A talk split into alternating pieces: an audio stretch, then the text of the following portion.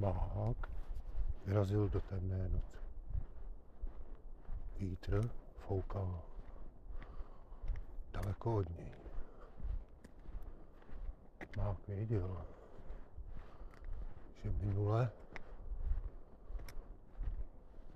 potkal mu chmůrka červené a tak šel v jeho stopě. Muchomůrek červený samozřejmě zatím už dávno seděl na čaji s panem Mravencem Beruškou a s panem Beruškou Kopretinkou. A povídali si, co se děje v daleké savaně.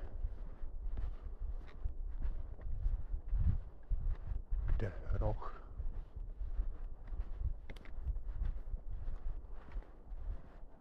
zatím ještě spí.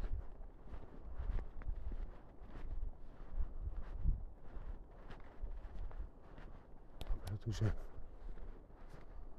uchomůrek červený si v klidu povídal, tak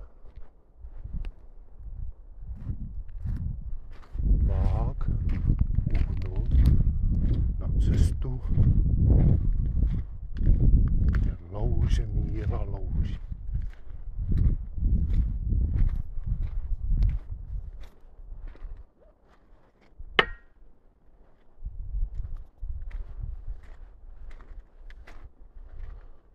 Vrzající stromy věštily černou noc.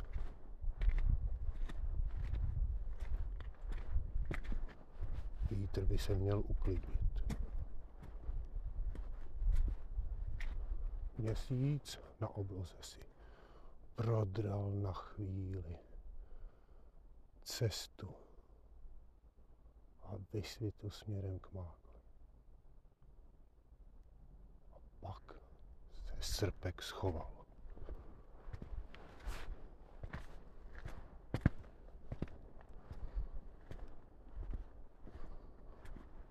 Mák šel pro medvědí plástve.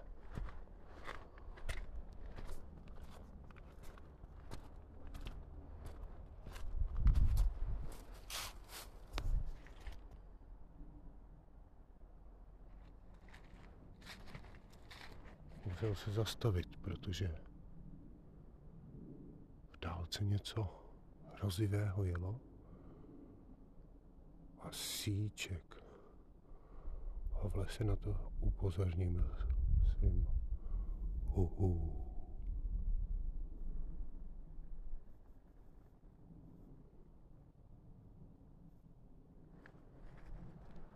Kolem mága nastalo úplné ticho. Břehy kolem cesty se zvednuly a za nima se někde schovával další příběh.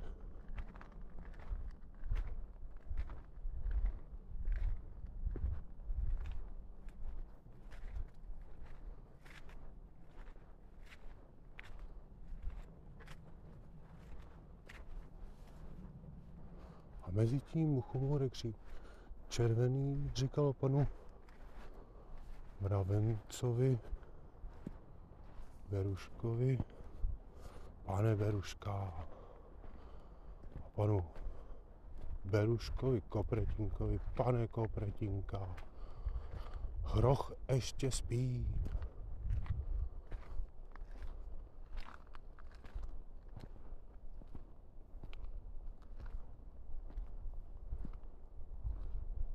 Já vám zatím řeknu příběh o pařezu, vlku a srnci. U pařezu seděl vlk.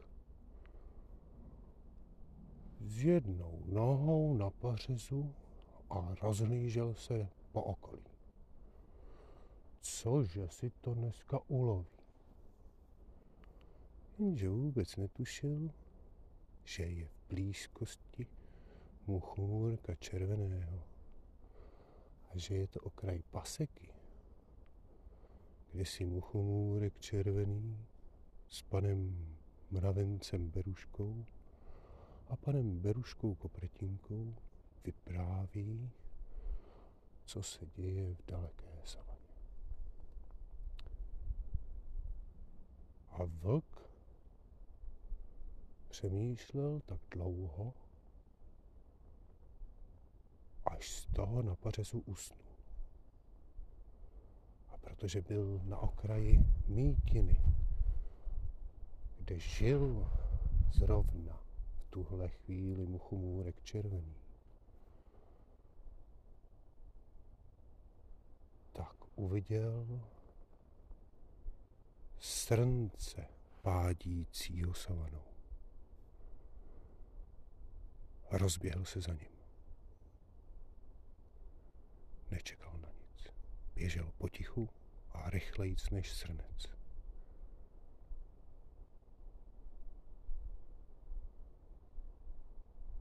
A když už skoro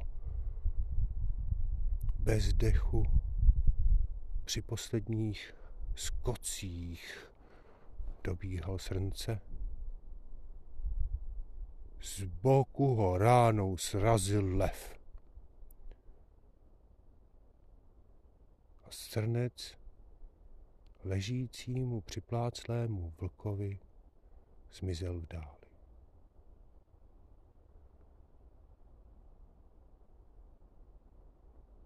Vlk otřepal svoji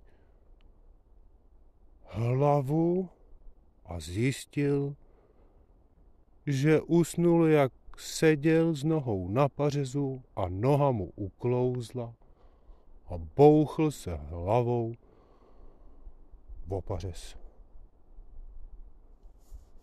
Muchomůrek červený zrovna říkal, no snad už se probudí i ta žirafa.